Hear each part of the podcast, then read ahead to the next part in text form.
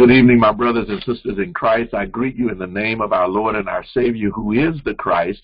This is the day that the Lord has made. I'm rejoicing. I pray that you're rejoicing, and we're glad about it. I want to thank you for joining us in this uh, this week of our Bible study. We continue uh, in our series, Essential Faith in a Virtual World, and I am excited uh, to have a good friend with me on this evening. Listen, uh, in this series, I have old friends and I have new friends. This evening, I'm glad to say I've got a new friend with me, a new friend by the name of Tony Montgomery. Pastor Tony Montgomery is the pastor of the Greater St. James Baptist Church here in Jackson, Mississippi. Uh, but actually, he's not a stranger to, to Mississippi. Uh, he hails from South Carolina. I believe the the name of that city is Hilton. Is it? Columbia. I wish it was Hilton Head, Columbia. right, right. Columbia, South Carolina. Very good. If it was Hilton Head. there you go. There you go. Good enough. Uh, he's a graduate of, of Morehouse College. He's a Morehouse man. Uh, and I believe you met your wife in Mississippi. Is that right? I actually met my wife in church in Atlanta where, right after college, and uh, she had moved there, and of course uh, I was still there after college, and we met there in church. Yeah. Wow, wow. So, but she is a Mississippian, is that right? Mississippian. That's how. That's I what I. Mississippi. That's the connect. Yeah. That's yeah. it. That's it. And she's from. She's from. Was it Columbus area? Grew up in Columbus. Yep. Grew up in Columbus, right. Mississippi. Yeah. Yeah. Very yeah. good. Very good. And you all are the proud parents of three children. Is that right? three children, two girls and one boy. Two two two girls and a boy. Yes, yes. And that boy is Tony the second, right? Tony the second. Yep. Wow. That's the name. Yeah. Yeah, Listen, yeah. Tony, I've been I've been I've been following you on Facebook for a minute, and uh, it looks like that boy has some basketball skills. Tell us about that. Well, uh, and I'm I'm I'm running now uh, from him uh, because we work out every day. Um, we're just fortunate to be able to do it now, uh, be a good friend. But uh, he he's been playing basketball since the eighth grade, something he fell in love with, and and I had to learn more about the sport. Uh, I'm soccer and football, and he picks up a basketball, and um, so he just uh, finished up prep school uh, his senior year, and so uh, we are caught by Corona and waiting on uh, his offers to come through for college. Um, but yeah, he he he sleeps, eats, and bas- eats and basketball. That's wow. Yeah. Wow, wow, wow! I've, I've been watching him. He's got the skills, so we we pray that uh, all those scholarships do start pouring in soon. I know he's making you guys proud, along with your other children as well, making you guys Absolutely. proud Absolutely. parents. Yeah, yeah, man. Our kids are, are are everything to us, and we put everything into them to them that we could uh, to make sure that they get where they're trying to go. Yeah. Wow, wonderful. Now you've been pastoring for quite some time. Yeah, I've been I pastored 22 years in Columbus, Mississippi, the Missionary Union Baptist Church.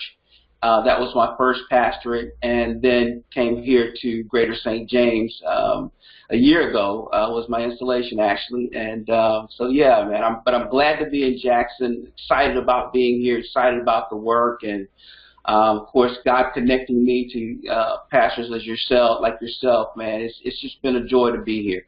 That's wonderful. We're, we're glad you and your family are in the city. We're looking forward to wonderful years of working together and uh, seeing how God is going to uh, use you to continue to build the kingdom uh, for His glory. Yeah, actually, absolutely, Wonderful. absolutely, yeah, yeah. Well, listen. So we've been having some conversations with uh, some some great great minds, some great brothers. Uh, prior to, to this session, uh, we started with uh, Reverend Dennis Grant. Uh, he talked about the nature of God and theology, having our theology straight. yeah. Uh, after that, we talked uh, with Pastor Robert McCallum, uh, who gave Yeah. a riveting. Uh, oh, so you you saw it, I see. look, I mean, that that boy is a beast. yeah, yeah, we all felt that, man. Eschatology, and uh, I, I mean, he took that subject matter and really made it really made it practical for us. And then, of course, my my great uh, friend and brother, Dr. C.J. Rhodes, uh, on last week uh, discussed with us pneumatology, the work, the workings of the Holy Spirit, particularly uh, among Black Baptists, and what Yeah. a great discussion that was as well.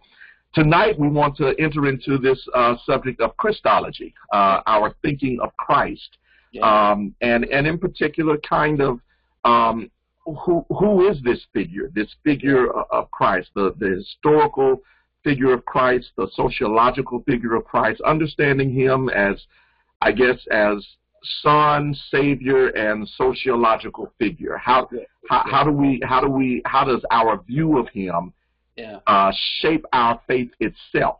I, I guess I'll sort of frame it in that way and just sort of give you the floor, and we'll t- Right. let you take it from there. Okay. Um, you know, for me, uh, and, and growing up uh, as a PK, uh, like yourself, um, you grow up knowing nothing but church, pretty much. Um, and so, for me, it, it, it, knowing Christ was everything. Uh, but my grandmother becomes very instrumental in that. Uh, my faith uh, begins with my parents, but my grandmother is probably the bedrock of me knowing Christ uh, per- personally as my Savior. Um, and so, uh, along with uh, my parents, uh, church for me was life. Um, and and and growing up as a child, I joined the church at 12 years old. So um, you, you got all the pieces of um, you know singing choir, going to Sunday school, but Sunday school in particular becomes where my reckoning moment of of acknowledging Him and knowing Him. Um, and for me, um, it begins there. But to me, to know Him is is to know Him personally as first of all uh, Savior. Okay, I start there. Um, to know Him personally as a person who uh, comes into my life as Savior of my life, saving me from the worst that could happen to me, sin. Okay, um, and then I get to know Him as the person, the Son of God, or for lack of a better term, my big brother um, is how I see him um, personally. Uh, and then becoming a preacher, pastor, introducing that person, Jesus Christ, Savior, Son of God, my big brother, to sinners um, and building the kingdom. So that's kind of how I view him. Um, it's interesting that you know you gave me this subject matter to talk with you about because uh, we're studying Jesus Christ, His words and works chronologically uh, right now. Um, so, um, what I said to uh, the church and what I say to most individuals uh, to know Christ or to, to, to, to know Him, study Him first. Not starting at Genesis and then going to Revelations in the Bible, but starting in the Gospels. So, who do the Gospels introduce Him to be? And we know that Matthew, Mark, Luke, and John give us various uh, glimpses, glimpses of who he is. Um, and so chronologically, uh, we've been looking at that. Um, so I would say um, to to everybody, know Him first, Savior, Son of God, and then uh, introduce Him to others. Yeah, yeah, yeah. So Savior, Son of God, and then yeah, I, I love that, and then and then talk to sinners about Him as such. Yeah. Now, the interesting thing I think that that we find, um, um, particularly in in this present age, uh, when we talk about sharing, yeah. uh, sharing our view, our perception, our understanding of Christ. There's so many there's so many views out there of who Christ is. yes. Uh, there's so many strains of, of religion that that view him as as a son of God rather Yeah. than the son of God, right? Um, unpack a little bit of that, uh, particularly as it relates to this this current culture and how we go about presenting this Christ figure um, as it relates to our our belief, our faith, and and do we present him correctly? Yeah, yeah. I, I would say that uh, there's so many. I'm like you. There's so many views out there, uh, and they come at us fast as Christians. And the problem of, of Christianity, for me, most of the time, is not being able to tell that from a personal perspective. Knowing Christ so well that you can talk about Him to someone else uh, and present Him without uh, without worry that that their view is different, and so I can't talk to him about I can't talk to them about the Christ I know. Um, first of all, uh, I, I, would say uh, this: we we need to our personal relationship with Christ is so important, so impactful, but we got to get that down so that so that we can be able to explain it to someone else. So when I look at him, um, and and I try to explain to others who does he who is he to me, I'm not this person who's scripture quoting Christ, but I'm talking about my personal walk with him more so than anything else. Um, I think that, that people people need to, to hear about the personal story more than, especially up front, more than the biblical account if you're trying to disciple them. Okay? Just talk to them about who he is personally to you. How has how has he interacted with you and gotten you through struggles, trials? How has he brought you to triumphs? That's how I talk about the Christ that I know. Um, that's how I, I, I, talk to other people about him. Um, more of a personal uh, walk through my life from beginning to end through some struggles. Um, through my days in college, of course, which becomes important to millennials. Millennials think that because we're kind of grand out, uh, we didn't go to college. Um, so I always go there, you know, and I start. I talk to I talk to millennials about, you know, I was where you were, going to school. School was my thing. I was trying to find out who I was, and I ventured off a bit uh, during my first year, first two years of college. Ventured off where? Uh, just more into partying, but still knowing that Christ was still Savior. Uh, not going to church much as I needed to. And so I kind of, that's kind of how I talk to them. And when I talk to young people, it, it's always from a frame of reference of I was where you are, but here's how I got to where I am now. Yeah. I, I love that. I love that. So so there is there is then erasing the tension between the Christ of Scripture yeah. and and the Christ of, of, of your own walk, right? That yeah. that that you have to know him. Yes, you should know who he is, who the Bible presents him as, yeah. but you also must know him personally. Absolutely, absolutely. Because by the time I get to the Bible and I start dealing with Jesus and his walk um, from from from the first from the first meeting there in the manger, then I, I got to relate that to the circumstances that that young people find themselves in and people find themselves in today. Look at Jesus' family. Um, so they're they're they are going to pay their taxes, right? And uh, Jesus is being birthed in that moment. They find themselves where uh, without health care insurance, not being able to get into the hospital, but going to an inn and him being birthed in those circumstances. So you can talk to people from every walk of life from that perspective. Um, when they start to say, okay, there's a real story here, just like mine. So I, I leave there and then I go to the moment when they first take Jesus to church and I start talking about, you know, do you remember your first experience in church? You know, what was it like for you? And did you want to stay? Because Jesus just wanted to stay, you know, and he stayed there and engaged, you know, his, his elders in a dialogue about who God was.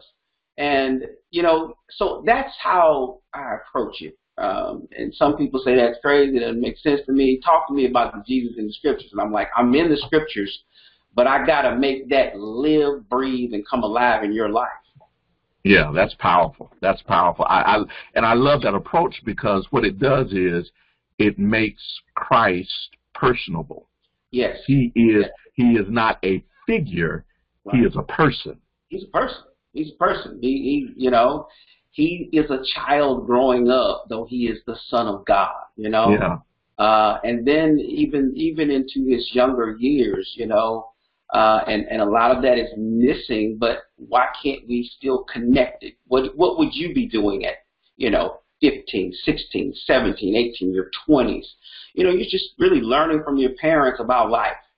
And but by the, by the time he gets 30, you know, the ser- that's the seriousness of him finding his path in life, which is for all of us what we're seeking to do.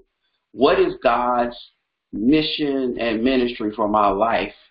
Um, and, and that's how I connect back to those years and, and to, I would say, a middle-aged person. Say, hey, you know, have you found what it is that God wants for you to do with your life? Um, when Jesus uh, enters the ministry at 30, um, there is a serious uh, walk towards God and with God.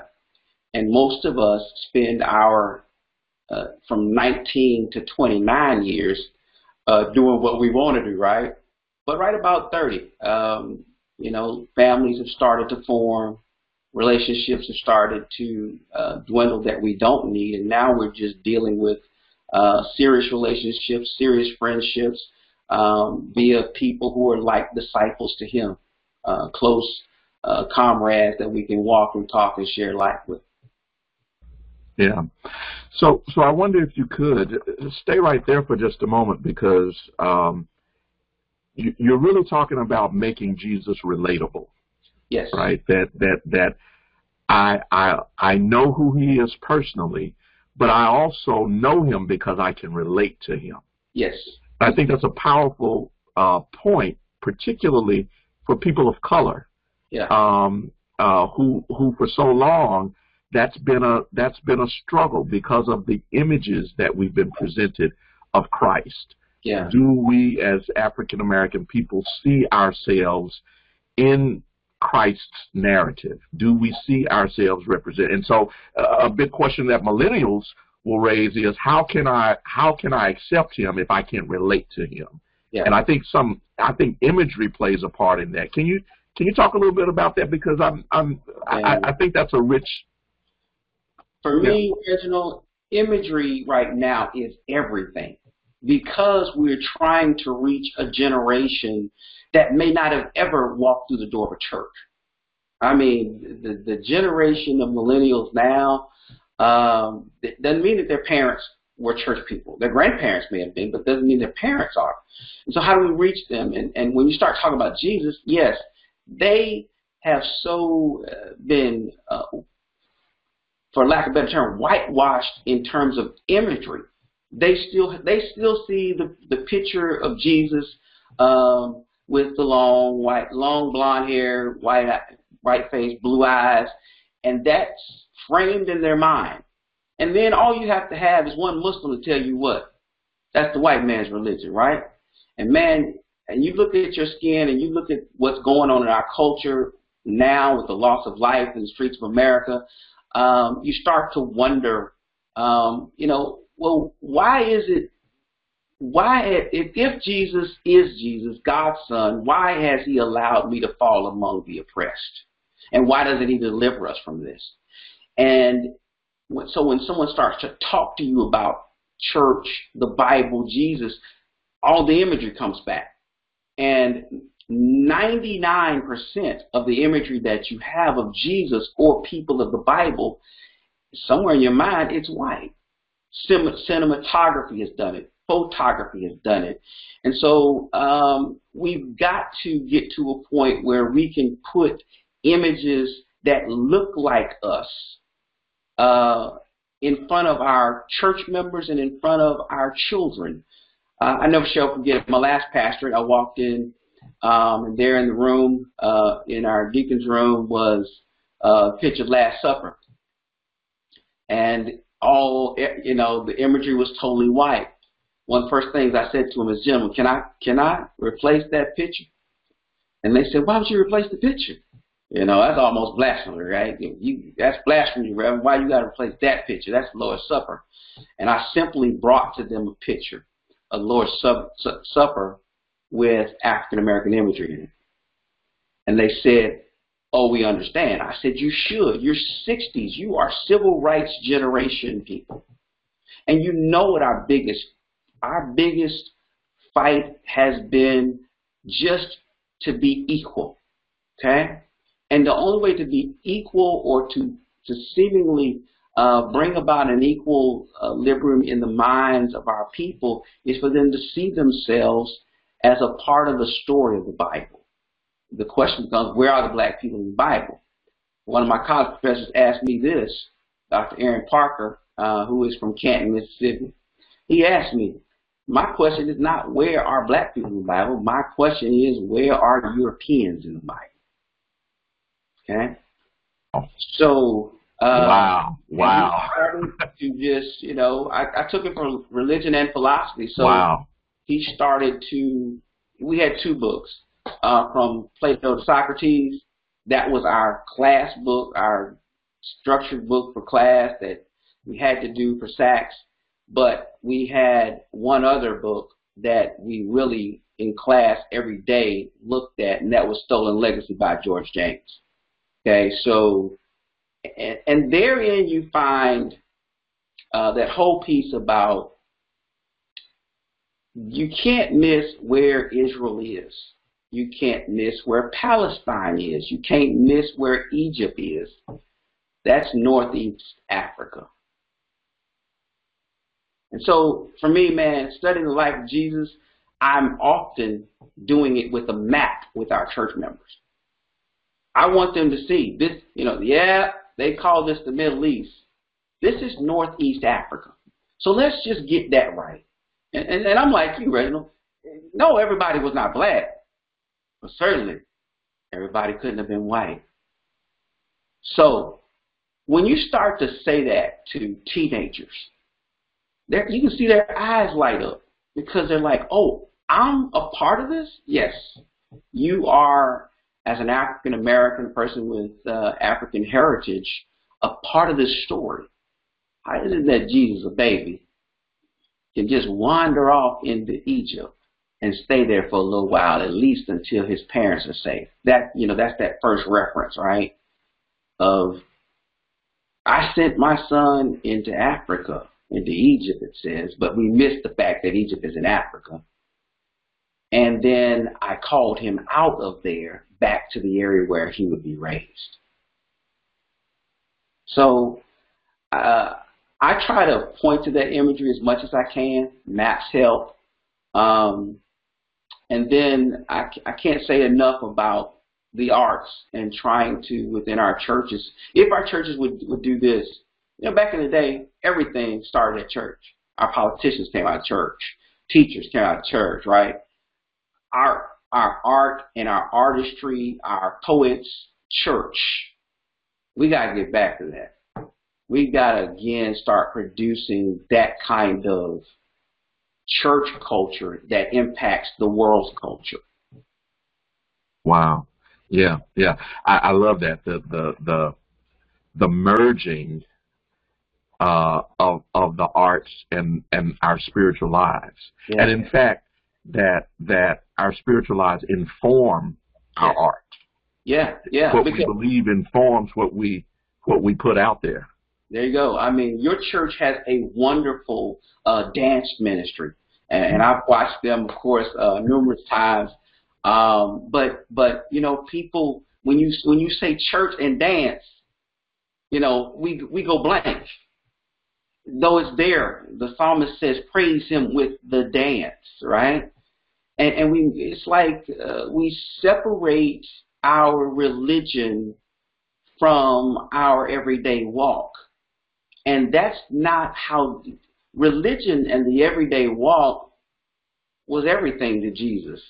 And everything to our ancestors. We saw it as a oneness not a separateness that because we talk religion we no longer talk life no, spirit is life. And and we've got to again reintroduce that to this generation that, you know, as a people, we we are so connected spiritually uh, to God, to Christ as Savior. And, and and I may be venturing a little bit, Reginald, but let me let me let me take this down this road too. So, in that book, Stolen Legacy by George James, uh, we were introduced to the story of Isis and Horus and this baby. And it's the it's it's the story of Jesus, just in Egyptian drawings in the pyramids. And for me, my college professors, as I said, uh, Dr. Parker, of course, he's not going to miss that. He's going to connect that to, is this not the Christian story? Don't miss, this is not the Egyptian story. This is the Christian story on an Egyptian wall. Okay? So that's how he connects it for me. That's how I try and connect it for young people. As quickly as I can, I try to introduce them to to all of that um, along with the Bible teaching. In that way, you know, they're not kind of they're not separating, and they can walk into a classroom with this. That that's where it becomes really interesting. Where they walk back into a classroom and say to their their teacher, their history teacher, that's not right. Yeah. yeah. So so yeah. So so there there are some who who even might be watching this tonight who who would say, that Rev, I, you know, we like your preaching, we like your teaching, but but you sound like Black Power now. Hey, hey, you know, leave my Jesus alone. Hey, why are you messing with my Jesus? And uh, I'm good. What what? Why is that important? Why is it important that we get Christ right? Because uh, I'll, I'll, I'll say this because Jesus is the, is not the Jesus of prosperity. He's the Jesus of the disinherited. That's what Howard Thurman said. And if you get that wrong, if you get that wrong, that Jesus was on the side of the oppressed, the persecuted, you miss the very essence of who he is and, and, and what he stood for. So, I, you know, I know yeah, Morehouse kind of introduced me to this concept. And, but I, I'll say to anybody, I'm not anti-white, but I am pro-black. I am. I am. I am. I, you know, when you start dealing with me, I am. But I want my people to understand that Jesus died for them too. He lived for them too. So that they don't disconnect when it comes to God. Without, without God in our lives, we are powerless. Okay? And I don't care what color you are, He's the most powerful entity that you've ever been introduced to, secularly or in religion. It's God. Um, you miss that, and you miss your power source. So yeah, I, I, I introduce a lot of um, black theology, we call it, um, but only to empower them to, to not miss that God loves us too. First question I always get from young people Aren't we the cursed people of the Bible? And I'm going, that's such a misunderstanding or a misteaching or a miseducation how could we be? There is no, there is no cursed people that are African American. Not. There are too many images uh, in the Bible of us in powerful positions and in positions of strength for that to be true. And I think we, we don't we don't stop, pause, and sh- and teach it enough. Yeah, Tony, let, let's go deeper into that because um, we're, we're living in an age now, um, and I, I know I've, I've gotten questions from, from my millennials as well. Uh, we, we've had in sort of engaging uh, dialogue with, with people not even associated with the church around this topic of, of the Black Hebrews and and that movement and and uh, uh, I mean, if you if you YouTube it, you'll see a lot of um, interactions where these guys are going toe to toe with each other yeah. on on who Jesus is, right? Yeah. Um, Christian apologetics uh, yeah. going against the Black Hebrews, and and they're going toe to toe, neither backing down. Now, I don't know that a lot of us would be able to go toe to toe like that, and and and yet there's a there's that there is there is that tension of do you know your Christ and can you represent him can you represent him well? Right right. And and, and you know and, and and that's where we just got and, and we got to start as the bible tells us teach them young. You know start them young. So engaging youth ministries of various churches in dialogue and debate about that, you know, uh, to where their minds start to stretch and start to understand that um, you cannot and should not miss Jesus as a Jew. That's who he was. The pictures that they're seeing does not represent a Jewish person. That's why I think this. The, maybe one of the most important trips after after the trip to Africa is to take our children to Jerusalem or to the Holy Land or to that region so we can see.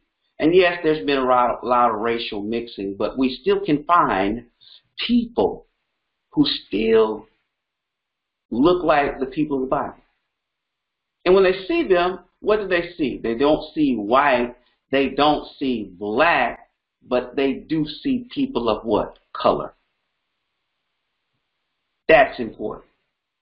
We've got to get them to see that because all they're seeing is the mistreatment of people of color in America. But when they get to that region where Jesus lived, taught, and died, they see people of color in prominent position. And I think the world media has suppressed that to show us that everybody in that region of Northeast Africa is bad, but everything European is good. That's bad. Yeah, so so the the power of imagery, the power of narrative. Um, let, us if you could unpack a little bit, then, um, you know, the Bible when it when it talks about Christ, the Bible uses lots of different terminology. You you see the Son of God yes. in Scripture. You see the Man of God yes. as well maybe unpack a little bit of that in in term in in this Christological conversation. Now, what is there a difference? Why is there the difference of language there? Well, it depends on the writer. The writer is presenting him. One of the writers of the Gospels is presenting him as who? The Son of God. Okay, that God sent his only begotten Son into the world as our Savior. And then there would be another writer who would want to show you just this this man who served God as Savior. Um, but they are one and the same. It's just a different viewpoint, a different perspective. It's kind of like um, it's kind of like uh, looking at a picture. If I looked at a picture straight on, I would see and pick up on certain things. But if I got a side view of that picture, I might pick up on something a little bit different. You and I do it to scripture um, every every week. We can go to the same scripture. We can go to that same scripture four weeks in a row and get and glean something a little different about the same story, about the same person and personality. So I, I think that teaching the Gospels, we can't just teach one, and one of them will always be our favorites. Luke is my favorite. I, I'll tell anybody that. I, I think that Luke, and then after Luke, Mark, you know, but somebody else will say, well, no, I like, I like the Matthew story more. And then somebody said, no, I like the John story more. Is that not about the same person? Yeah, it's about one Christ, different pictures, different viewpoints, different perspectives, but his work and his mission was the same. He came as Savior and died for us. Before he died, he taught us everything we needed to know to get from here to glory. Um, so I think and again, maybe that's why my my initial teachings at Greater St. James are let's start with Jesus. Let's know who he is. Let's look at him at every perspective of the writers. But let's not miss that God sent his son into the world to save us. So so in so in starting with Jesus then, Jesus as Christ. Yeah. What what does that mean as Christ? As Christ, he is the anointed one of God who comes into the world with one express purpose, and that is to save us from sin. He and only He can do that. We may run into a bunch of great preachers and a bunch of great teachers and a bunch of great Christians, but only Christ gives Himself as the anointed one who, when He dies and when His blood is shed, He saves us from sin. The only one. The Christ of God. God's anointed. Um, there is only one of those. Great prophets, yes. Great people, yes. But only one son. So that, that that's interesting because I, I, think I referenced it in one of the earlier um, lectures. Uh, if you were watching, I don't know if you had a chance to see it uh, when when uh, Clay Evans passed and that funeral was held in Chicago. Yeah, uh, it was a beautiful service. Yes. Um, and and uh, uh, all the preachers did some wonderful things, but but all of the Twitter verse and and and Facebook world were were were riveted by Farrakhan. Right? right. They were like Farrakhan shut it down. Yeah. right? And, And, and who would have thought? yeah, right. Who'd have thought? But but he is proof positive. And and if you listen to him, I mean, this man says that Jesse Jackson was the one who pressed upon him who Jesus really was, Savior. And then he talks about his relationship with with Clay Evans. And nobody's looking for that. Nobody is. The, the more recent years of Farrakhan's life have been so Christ-centered to where it is really unimaginable, even to me. If you'd imagine, I'm in college in the 80s, and for us, everything is the revolution, the revolution, and we're we are, you know, one of my favorite shirts to wear when I was college was was one Malcolm X by any means necessary, right? I wore that shirt out. Um, but as a Christian, of course, I was struggling through this thing too of, yeah, but is Christianity doing enough for my people and enough for me? I came to the conclusion that yes, it was. I needed Martin and Malcolm, not not not either or, both and. And that's where Farrakhan is now, a guy who can talk to you about the best of what Islam offers, but also can't resist to talk about the Christ who saved the world. Farrakhan, a Muslim. Really? Wow. But we missed it. So what do you do with that? What do you do with that, Tony? What do you do with the? We, we gotta we gotta go to the story of of, of Ishmael, right? And, we gotta go there to Esau and Jacob, and we gotta stop there and teach it and show that yes, you know, two nations born out of these boys, right? One Islam and one Jewish Hebrew nation. But they started together. They gon' they have to come back to end together. We can't go into the separation mode on that. And and, and it seems it seems to me the the oh gosh, I don't even want to go here. let, let me go here. So these these people uh, who call themselves Christians, European in their thought process, would love to divide um, Christianity from Islam. You can't. You can't.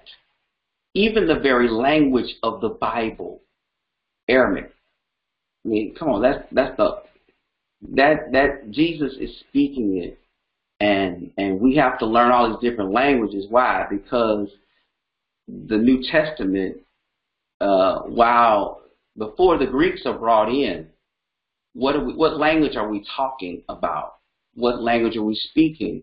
How is it that uh, we can go back again to the story about uh, Jacob and Esau, or, or Ishmael and Isaac, and if we cha- if we if we follow that story where they split from each other, one father, Abraham, father of our faith, has two boys, but they go religiously in two different directions.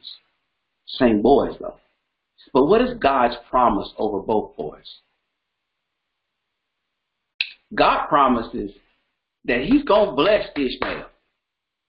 Isaac is the promised seed, but He's going to bless Ishmael. If we don't get that right, that's why the world's a mess, I say. Because we have separated them, we want them to be separate, and we don't want to marry them back together so that there'll be peace in the world. But all the wars of the world are being fought now about what? Those two people. Tony, somebody's going to say you were listening to my sermon this past Sunday, man. hey, that's sermon listen to. I mean, really, that. Look, man, I'm going from, I'm going from, I go to everybody's service because I want the fullness of it. That that's the beauty. Now we all online, right? So we can go, man, and watch and hear and listen and learn and glean.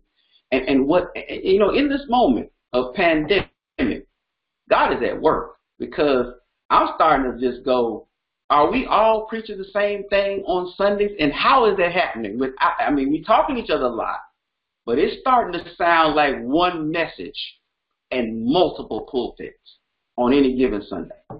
Wow. Wow, wow. Here I am in Jackson, Mississippi. I don't know what's going to happen. But, you know, I can pull up Jamal Bryant. Who's he talking about? He's talking about Moses' mother. Well, that's what I preached about. My sermon's about Moses' mother, you know, and, and, and how God worked that thing out. But, oh, yeah, I mean, don't think I ain't listening to you, Pastor. no, no, no, no, no. You, you, you, you, you, you, you, you're doing your own thing, and I promise you, I'm listening more to you than you are to me. I promise you that. no, I'm listening and learning, man. Um, so no, don't don't think I'm not catching catching the broadcast from Cage. Yes, I am. Bless you, man. Bless you. So, so yeah. So this, um, if you would take a take a moment then and and really just if you would just pour out to someone, someone who's who's really trying to grapple intellectually, spiritually as well, yeah. with their concept of Christ, yeah. because because of how culture has presented him, yeah. or oftentimes how Christians have represented him um, and and the two, and also how how Scripture presents him, and those three don't always converge very well. Yeah, they they don't, but they should, uh, because like like I said, the Bible doesn't just say read me; it says study me. And in order to do that properly, I'm gonna need to know some history. I'm gonna need to know some geology. I'm gonna need to know geography, archaeology, and if I can put all those, if I can put all those things together, my my viewpoint of Jesus becomes different. Um, and I would say to be, to people, don't just read one person. Don't just read one perspective. Read different perspectives about who Jesus is. Get your basis, yes, know him as Savior, but from there, read different perspectives so you'll understand different arguments about who he is and how he now needs to exist amongst uh, this this generation that's coming up. Um, for me, um, I, have 26 year old, 24 year old, and a 19 year old in my house. So you can imagine. But for me, I engage them all the time. I want to know what do you think about this? Why do you think that that didn't work? And and we talk everything from Bible, you know, to to Lil Baby. I want to I engage them so I can win the next generation. How do I need to talk to them? What's important to them? But you know what, Pastor Buckley, and I might be off base from what your question was. Here's one of the most powerful things my my uh, my 24 year old, now 25 year old, said to me. I was talking about how uh, I close sermons and what I'm doing. I have a variation of things I do. And she said to me, Daddy, I need you to go to Calvary every Sunday. She said, in fact, on Sundays where you don't say one dark Friday on a hill called Calvary. Wow. And wow. I said, wait a minute.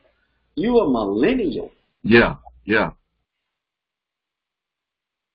I said, y'all don't like that. She said, Daddy,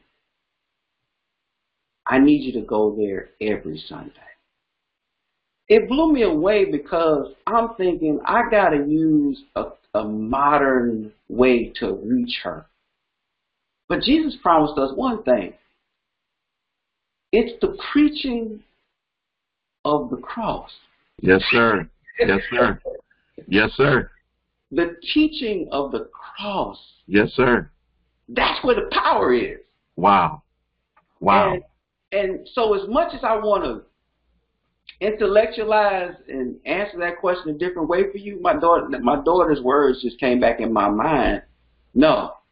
I need to know God's Son is my Savior. I need to know He died on a hill on Calvary. I need to know that He rose with all power, and He, via the power of the Holy Spirit, is giving that power to me right now to live, breathe, to do whatever I need to do for God. That's, That's powerful. That is powerful. For a That- that's so 25 year old, Yeah. for a 26 year old, for my son who's 19, I, he blows me away sometimes because that's the one that I thought I'm gonna have to really work hard to keep this boy connected to Christ. right. and last year, as you heard me say, went went, went away to prep school. So one of the things I said, "What do you need before you go to school?" You know, I'm thinking it's clothes, it's shoes. So he said, "Dad, I need this devotional." I said, "You need what?" I need this devotional. And man, we bought that devotional for him before he left for college, and he read it every day. He would be Instagram posting it. And I have to ask myself,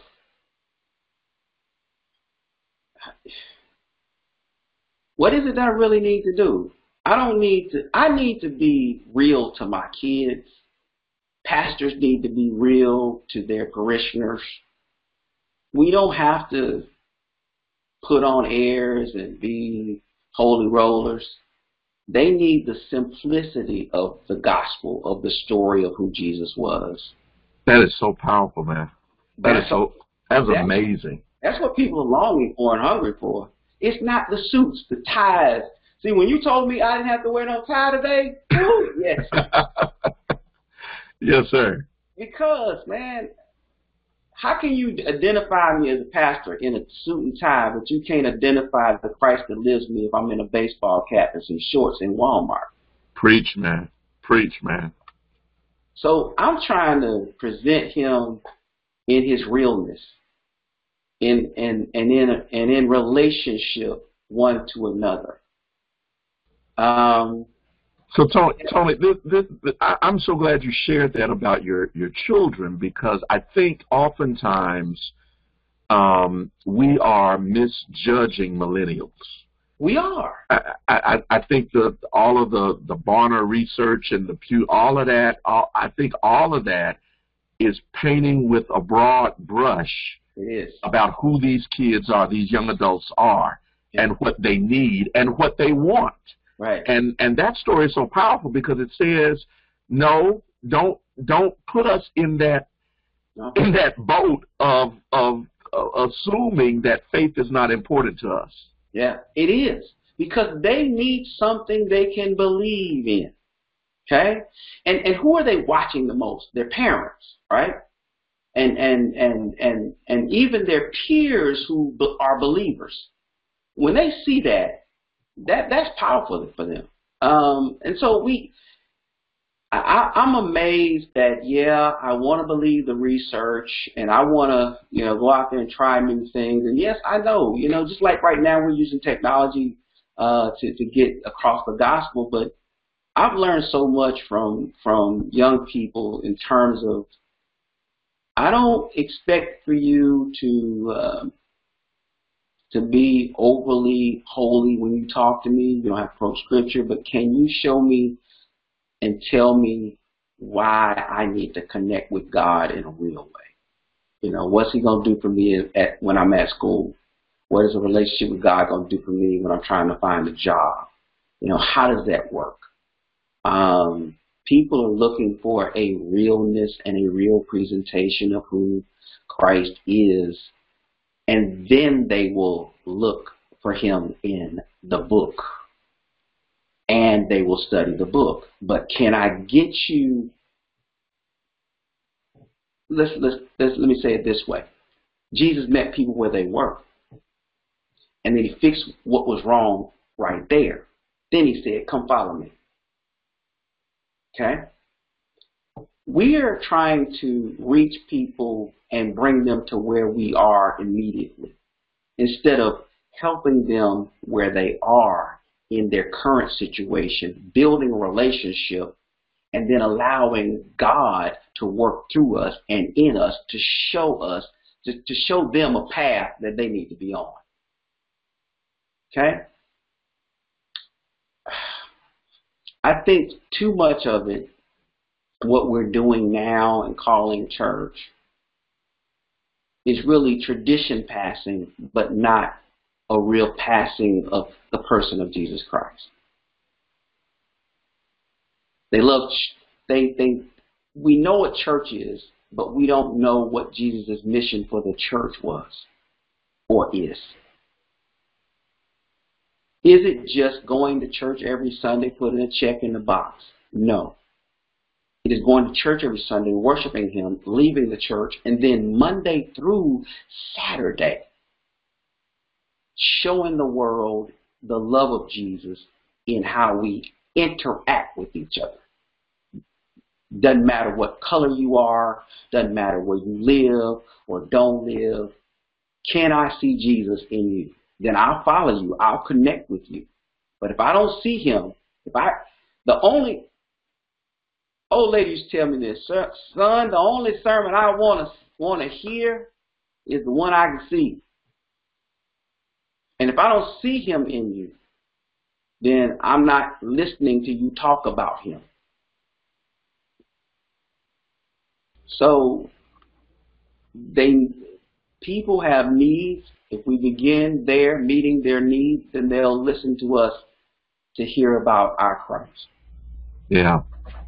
Well, listen, we we have just a few more minutes, Tony. So if, if one one thing I want to, uh, and I'm asking all all of our brothers as we um, uh, engage essential faith is to is to talk about um, your assigned topic in the context of the pandemic. Yeah. Um, um, Christ and our our view of Christ in the context of COVID COVID nineteen. Um, what do you what do you hear the Spirit saying during this time about about our view of Christ in in this context? Why? What do you what do you sense God saying to the church about our understanding of Christ uh, in the context of, of, of the pandemic? Yeah. For me, uh, this started as an unbelievable time period of, of trying to say, okay, there's a pandemic. There there is a medical crisis in the world. Look to the Bible to see what the Bible would say about this, and, and the Bible is very clear um, that God, no matter how you think this started, some scientists, uh, some lab, some crazy uh, politicians who got together, some um, some billionaire and his friends trying to take over the world. God says this: I I will send famine, disease, and all of those things to get your attention to draw you back to me. And in those moments, it's about my relationship with you. And so I started to focus on, well, then what is God saying? Why would God allow this to happen? Um, it seems this way, um, just in some of the research I've done, that every hundred years there's a pandemic or some type of crisis upon this earth. And I keep saying, man, that's just God trying to call us back to Him. Now, let's be let's listen to God and say, God, no, and, and ask God, what do you want us to learn? What are we supposed to be gleaning from this moment? Um, for me, it is this. Maybe church, maybe we missed it. Maybe we've been missing it. We want to be in the building. We want to be in the building. And God said, okay, I'm going to put you out of the building. Can you still do ministry? Because Jesus only went in there into the temple for teaching, trying to teach who? People who did not understand God. But Jesus' work and ministry and life was spent out in the streets, the highways, and the byways doing ministry, saving souls. So I'm assessing as a pastor, are, do people understand that they're all gifted? And they need to know what their gift is so that they can use that gift every day to serve God and to minister to people. For me, last night, my first, other than Bible study and sermons on Sunday, last night I started the Zoom class for spiritual gifts. Because if if I can get Greater St. James to understand that we're all saved by God and gifted by God to save this world via our gifts, to help save people and minister to people via our gifts, I think that that's what he is saying to our church in particular. That's what he's saying to me as a pastor. We're not engaging in ministry enough. Um, this pandemic is forcing us to be creative and to figure out a way to get the word out and to get the work done of God outside of a building. That that's the biggest takeaway for me. I don't know what it is for everybody else. My biggest takeaway is you better figure out how to do church when there is no building. Wow. Wow. You, if you go back, if you go back and think, I mean, for me, you know what my greatest moments are right now? Doing Bible study outdoors. And and one of my members asked me, "What are you doing outside? Is this Bible study? Am I watching Bible study?" And I said, "Yes, this Bible study." I said, "But Jesus was outside, wasn't he? One of the greatest sermons they ever preached, called Sermon on the Mount, outside." So I'm reassessing a lot of things. Yes, sir. but I think that God, the pandemic is not about not about world uh, affairs. It's about God telling us you get a little bit closer. Now get it right. Focus on the mission and ministry of saving souls. You're getting closer. And I'll never tell you, how close you are.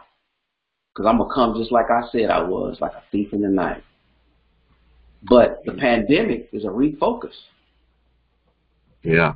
Wow. That's strong, brother. I, I, I so appreciate that. I so appreciate that. And, uh, you have you have uh, inspired us tonight. You've helped us tonight uh, to to not just know the the Christ of the Scriptures, right, but to to know Him as your personal Savior, one that you're walking with and talking to and and growing uh, in relationship with. And uh, so, thank you for that, brother. I, we we appreciate you. And well, thank, thank you for having me on. I I, I want to share one last thing, and I must sure. this. Um, life for me is different. Um, I didn't have to live to see 2020. Uh, in 2019, uh, I faced about the cancer. Um, right about this time last year, uh, diagnosed with a stage one cancer.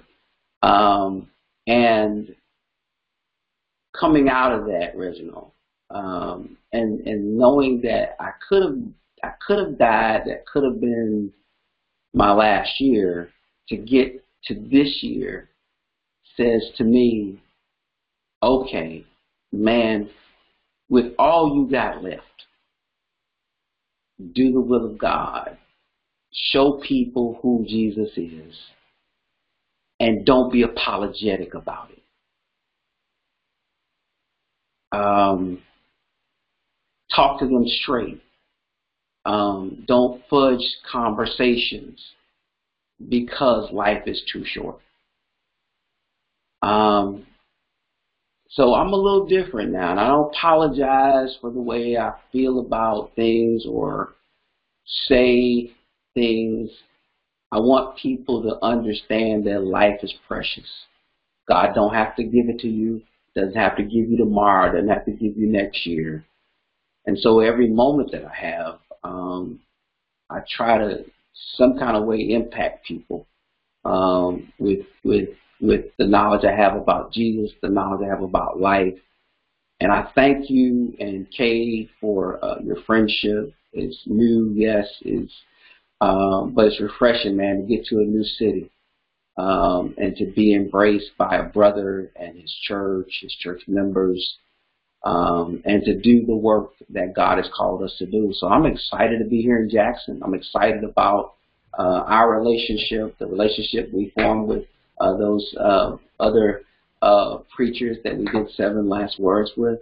I'm Absolutely. excited about the work we're going to do here in Jackson and uh, in the state of Mississippi and the world. So thank you for this opportunity uh, to come on. If I if I ventured away from where we were supposed to be, y'all just have to forgive me and love me anyway. Um, but uh, I am saved, born again, and I'm going to heaven when I die. I just don't want it to be tomorrow.